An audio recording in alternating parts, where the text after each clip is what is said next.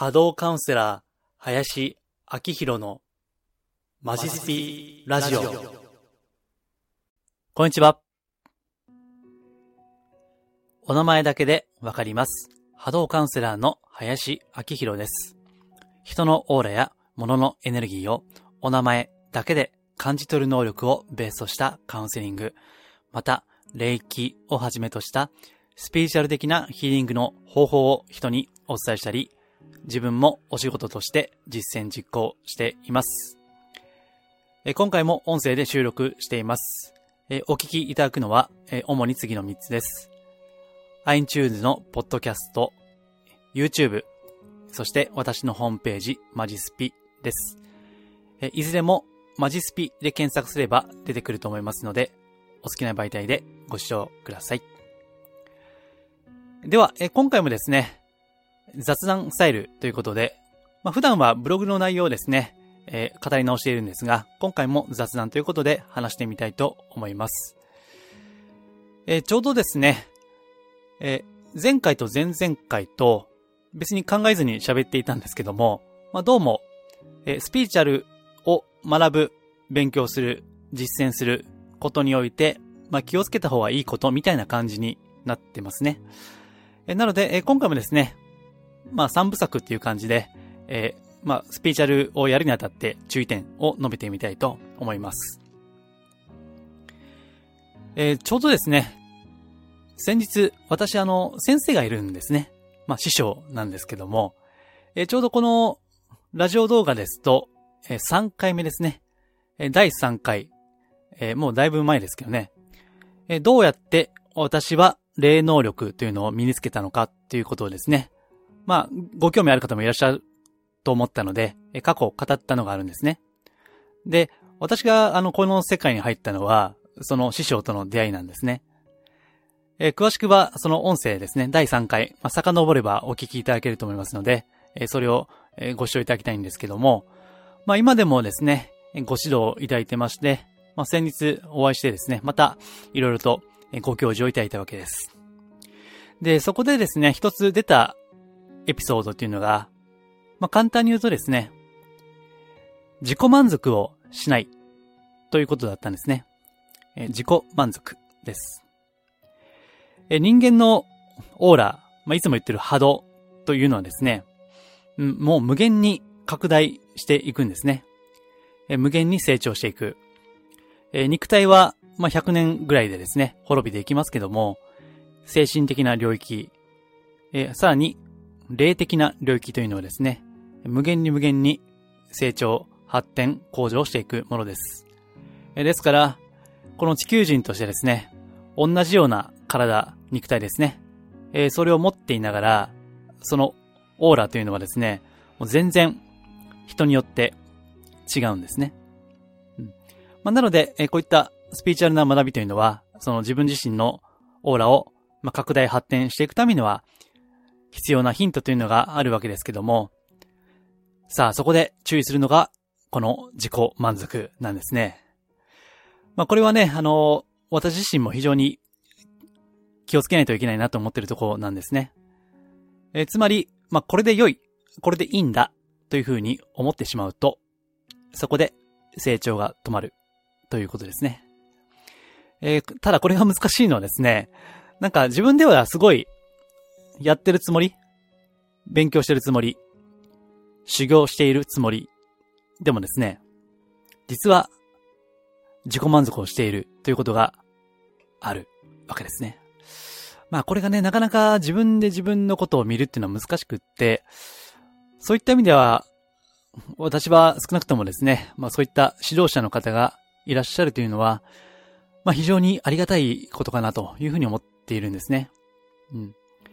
まあ偉そうにですね、私もあの、そういった過去、えー占い師の先生とか、まあ、こういったスピーチャーの仕事をしたいっていう方はですね、まあご相談を受けることも時々あるんですけども、なかなか、あの、自分で、私もそうですけどね、自分で自分のことが見えないから、そういった自分を見る機会というのはですね、なんか意図的にでも作っていった方がいいのかなということを思ったりもするわけです。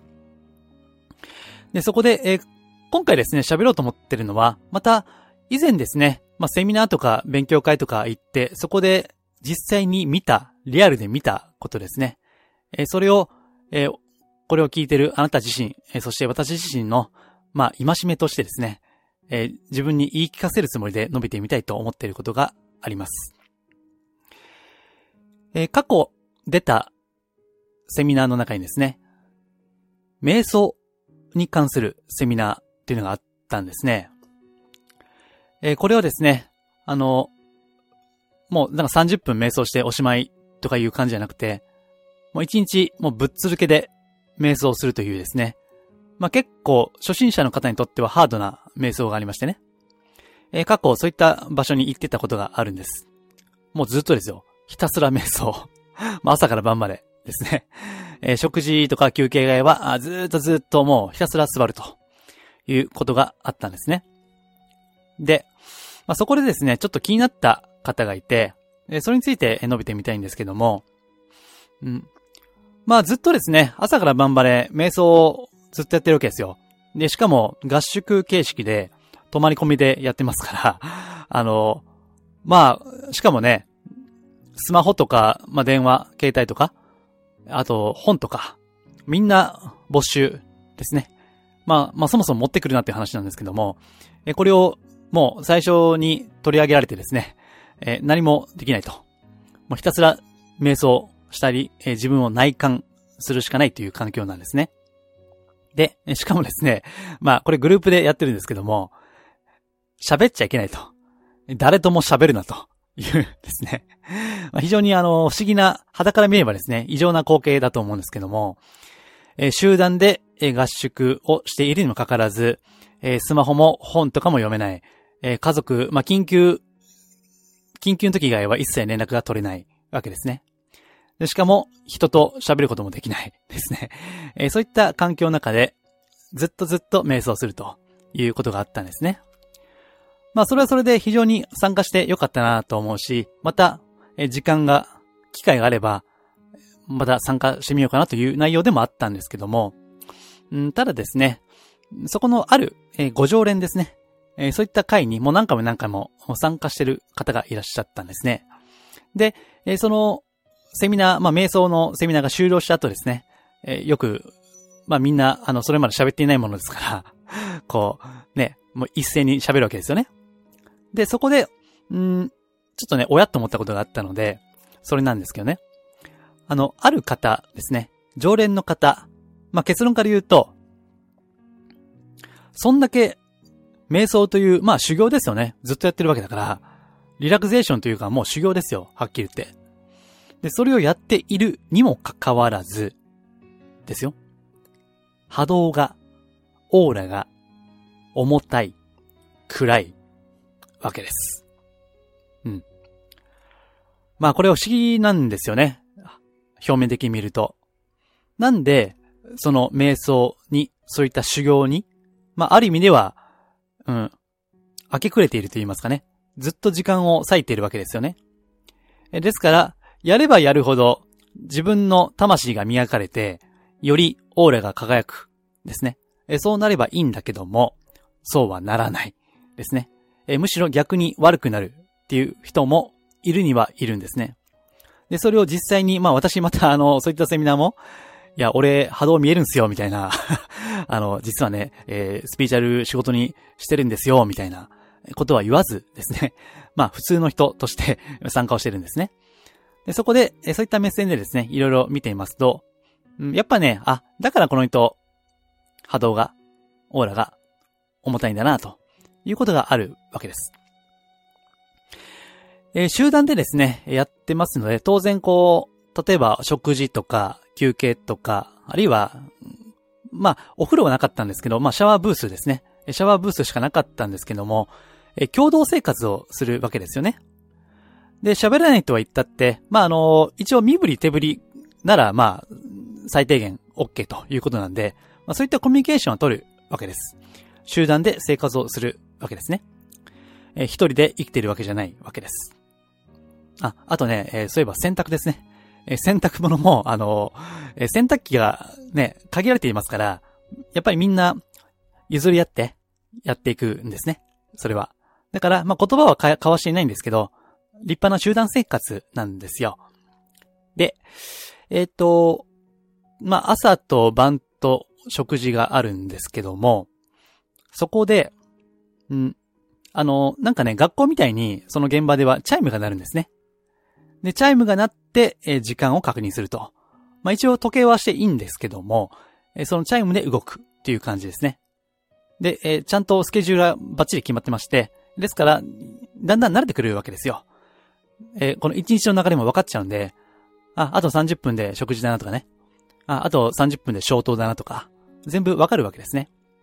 え、ましてや、何回も何回も参加しているんであれば、もう、もう、うん、分かるわけですよ。で、あの、食堂がありましてね。その食堂って、まあみんながこう、お皿とか食器とかですね、持って並ぶんですよね。で、なんて言うんですかね、あの、バイキング形式と言いますか、えー、おかずとか、その、お米とか、まあ、パンの日もありますけども、それがあらかじめ並んでいるんですね。で、それを各自で取っていただくということなんです。で、まあ、その食事もですね、食堂も別に広いわけじゃないんで、要は並ぶんですよね。うん。えー、洗濯もそうです。そして、そのシャワーブース、シャワールームもそうですね。数が限られているんで、当然順番待ちになるわけですね。で、そこで、えー、ということは、あの、これは、まあ、早いもん勝ちなんですよね、言うなれば。ですから、えー、その食堂に早く行けばですね、まあ、早くありつけるわけですよ。でね。で、さっき言った、その、あ、この人波動重たいなという人が、何をしてたかっていう話なんですよ。えっと、その瞑想の会には指導者の方がいらっしゃいます。で、指導者の方は普通に喋りますので、えー、その、まあ、心ですね。瞑想の仕方とか、心構えとか、注意点とか、えー、そういったことをお話になる。まあ、あと、ちょっとした、その、まあ、講話、お話ですね。うん。あの、まあ、仏教でいう法話ですね。まあ、仏の教えを解くってありますよね。その、お寺とか行くと。えー、それに近いことを、まあ、その、ね、瞑想の回ですから、えー、その、まあ、人間のエゴとかね、その欲求、あるいはそれを沈めるための考え方、思い方、感じ方みたいな。うん、そういったことをね、あの、お話になるわけです。えそして、その先生のお話が終わると、先生はその場所を離れるんですね。うん。で、それからですね、まあ、瞑想の会ですから、静かにしてるんですよ。みんなね。で、チャイムが鳴ったら、チャイムが鳴ったら、その、皆さんね、食堂に行くんですよ。で、えー、その、まあ、逆に言うとですね、チャイムが鳴るまで動くなっていう話なんです。うん。ちゃんと、その決まりに従ってやると言った集団の生活のルールがあるわけですね。ところがですね、えー、その方は多分ね、だいぶ慣れてらっしゃるからだと思うんですけども、チャイムが鳴る前に動くんですよ。だいたいね、いつもね、その方前の方に座ってたんですけど、もうね、まだチャイム鳴ってないのに、もうガサガサって動いてね、で、もう、外出ちゃうんですよね。ですから、あの、食堂には1番ですよね。まあ、いつも1番か2番かで行って、まあ、さーっと食事済ませてね。で、えー、食堂って混むんで、やっぱりね、あの、行くの遅いと、待ち時間が発生するんですね。えそれが、まあそうだな。まあ例えば4、5分とか発生する。となると、そんだけ待ってるの苦痛じゃないですか。待ってられないですよね。あの、短期なせっかちな人はね。ですから、えその方は、もうチャイムなる前にバーっと行って、もう行動しちゃうと。で、それでいつも一番。で、それで、えー、まあシャワーの時間とかね、あって、それは一番で飯食って、で、一番にシャワー浴びると。で、一番に寝ると。あるいは休憩すると。言ったですね。それをですね、その、数日間のセミナーの間、ずっとやってるんですよね。毎回毎回ずっとなんですよ。うん。で、そういった、あの、まあ、ルールをこう破ってるわけですよね。うん。で、でですよ。あの、やっぱね、そういう行動をしているもんだから、このセミナーが終わった後ですね、まあ受講生同士で喋るんですけどね。あそこでやっぱその人の話が出るんですよ。うん。まあ、あの、瞑想の会に参加するぐらいなので、やっぱりね、まあ私はどうかわかりませんけど、いい人が多いんですね。基本的に。で、しかも瞑想をずっとやってたわけだから、いい人がさらにこう心が現れて、ね、あの、そんな悪口とかね、なんか人をこう非難するとかいうのはないんですよね。ただ、あの、その会話の中で、えー、やっぱ出るんですよ。それでもね。いやー、あの人、すごいですよね、みたいな。いやー、ちょっとあれは、なかなか なかなかですよね、みたいな。こういった曖昧な感じで、えー、その人に対する、うん、ことが出るわけです。ただこれをもうちょっとね、あの、翻訳すると、あいつ、なんでルール破っとんねん。なんやねんあいつみたいな 感じですよね。だからこれは普通のシャバの世界でやってると、なんであの人だけまあその人男性なんですけどね。なんであのおっさんだけなんか自分だけ自分だけでやっとんねんみたいな。っていう文句が多分出るはずですよ、普通はね。まあその場ではね、みんないい人だからそこまで言わないんですけど、まあそういったことがあるわけです。うん。でね、まあ私もね、あの、その人とちょっと会話したんですよね。で、そこでなんか言われましたね、そういえば。今思い出しましたけど。いや、あの、君ねって言って、まあ、あの、結構年配の方なんですよね。えー、で、君ね、あの、時計してると、あの、瞑想の妨げになるよと。うん。えー、その時、ステンレスの時計をしていたんですけども、あの、そういう金属、金属類をつけるとあんまり良くないから、え、君それね、本当は外した方が良かったんだよね、みたいな感じで まあ、なんかね、あの、先輩風を、もう何回もそれ参加されてるんでね。先輩風を吹かせていたわけですけどね。んただ、まあ、その人は波動が重たい。えー、そして、こんなことも言うわけです。いやー、こうやって、何度も何度も瞑想していると、心が、現れますな。ってね。うん。ずっとずっと瞑想してるんで、自分の心や魂は、綺麗になったと、なっているだろうということを言うわけです。ところが、えー、実際に私が、まあ、言わなかったけど 波動を見ると、重たいんですよね。うん。まあ、これはどういうことかということです。あの、まあ、何のためにね、こういった瞑想したり、スピーチャルというのを勉強したりするんだろうかということなんですよ。うん。いくら修行とか、そういった瞑想とかやっていても、結局、周りからね、あの人どうなん？あの人にやってること本当、なんか、目障りだとかね。なんか嫌なんだよなとか。まあその人はルールを破ってずっとね、それやってたわけで。まあしかも、あの、食べ物の恨みって怖いんですよね。よく言われるじゃないですか。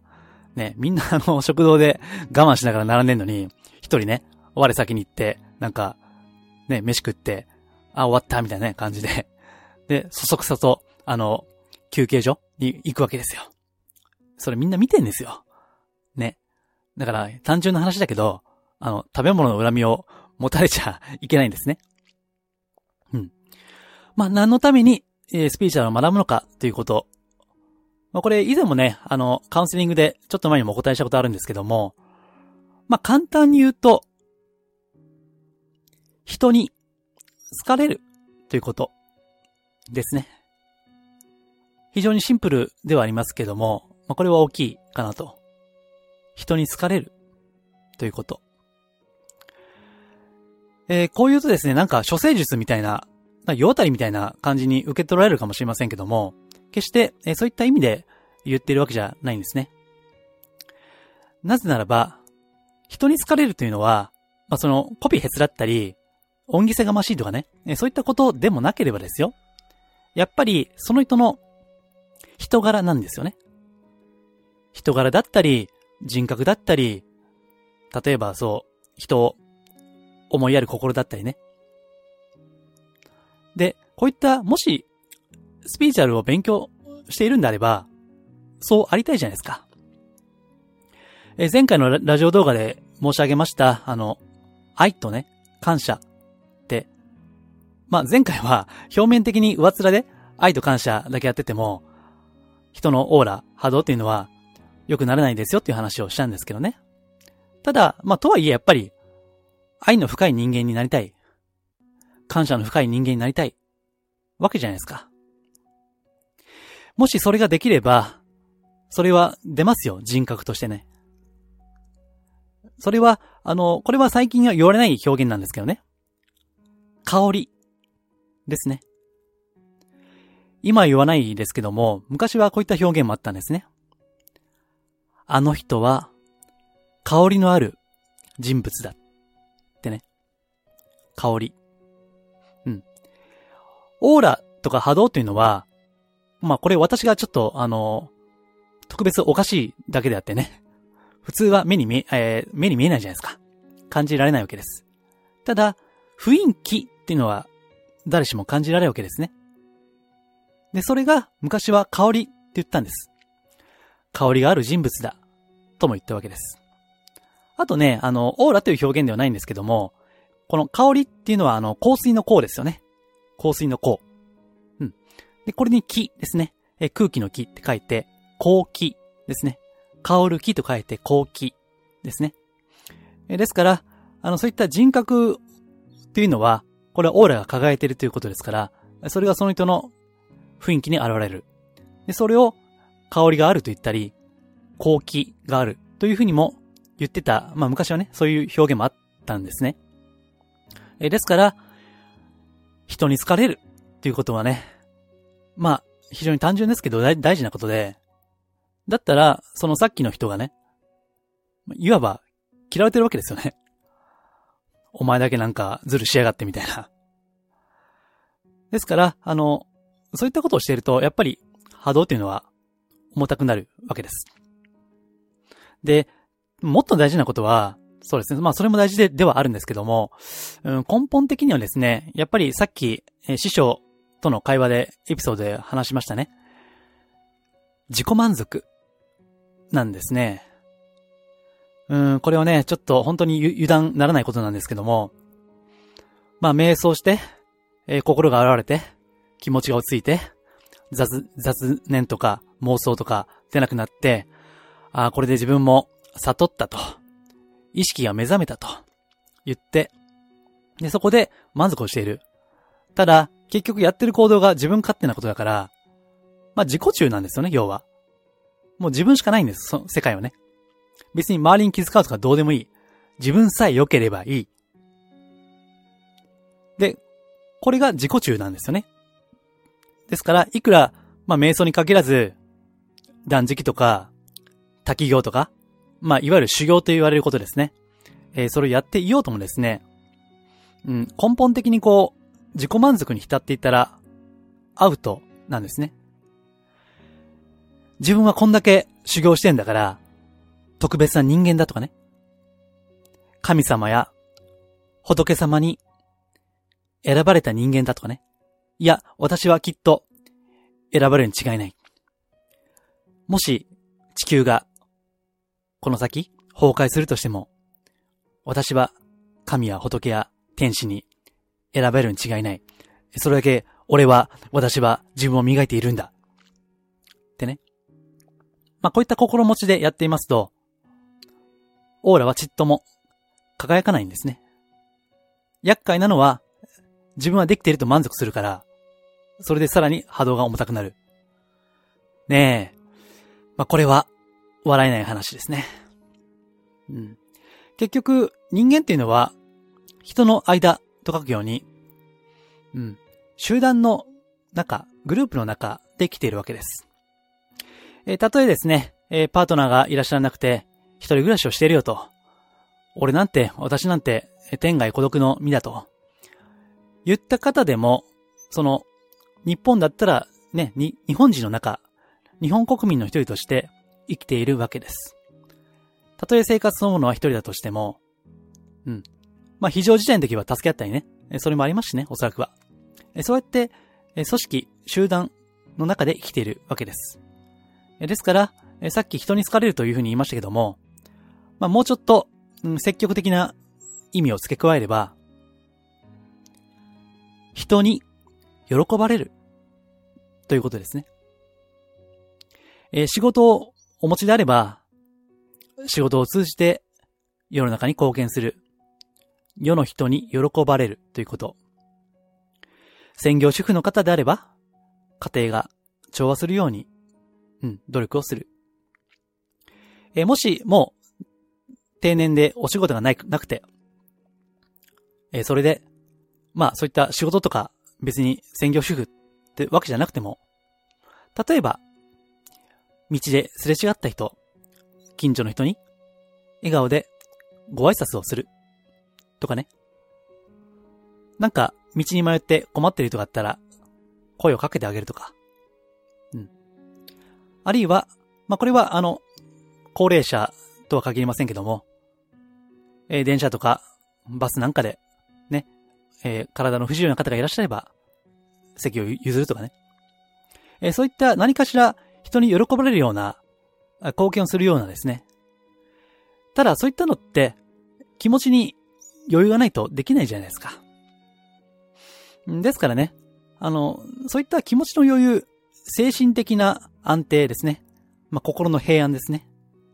それをこう、少しでもそういった時間を増やすためにこういった、もし、えー、スピーチャルというのを学んで、時に瞑想したり、断食したり、座禅したりね、えー、するんであれば、目標というのはやはり、何らかの貢献をするということですね。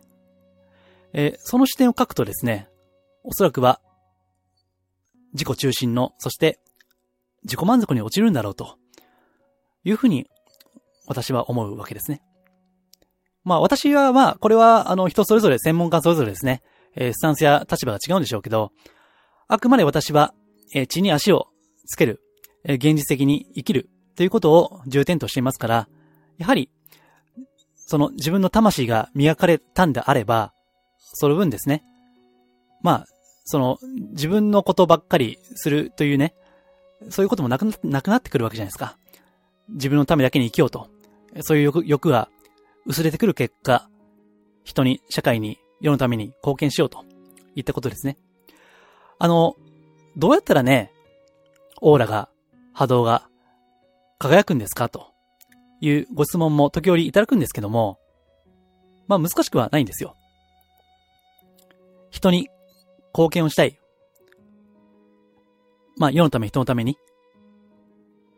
素晴らしいこと、面白いこと。まあ、これがあの、エンターテインメントの世界に生きてる人であれば、もっと笑顔をね、増やしたいとかね。えー、そういったことを、あの、考えれば考えるほど、ただしそこに、まあ、自分を犠牲にするっていうことはなければですけどね。えー、その欲求が強い人ほど、基本的にオーラは輝いていますね。まあ、木は当たり前ですよね。しかもなんか、ね、なんかそれこそ、なんか、道徳の授業で、小学校の授業で教えられるような、うん、人に喜ばれる、喜ばれる人間になるという、当たり前のことですけども、まあ、修行というと行々しいですけども、うん、最も、まあ、身近な、この実践っていうのは、おそらくもっと身近な、近いところにあるんじゃないかなというふうに思いました。はい。えー、この3回にわたってですね、まあ、スピーチャル学習者が注意すべきことみたいな感じで、あの、テーマがですね、自然と、えー、し、絞られてきましたので、まあ、この3回ですね、もし何かご参考になれば幸いです。えー、また次回からは、あの、過去のブログの話をしていこうかなというふうに思っています。はい。えー、ではですね、まあ、こんな感じの、より実践的な、あまりぶっ飛んでいないスピーチャルをお届けしています。えー、より一歩深い情報は、今毎週土曜日に発行してるんですけども、メールマガジンですね。えそれでお伝えをしていますので、よければ私のホームページ、マジスピをご検索いただき、ご登録いただければ幸いです。はい。では、今回は以上です。ありがとうございます。リクエストやお問い合わせは、ホームページ、マジスピの中にあるお問い合わせフォームやマジスピから無料で購読できるメールマガジンへのご返信でお受けしています。できる範囲でお答えしたいと思います。それではまたお耳にかかりましょう。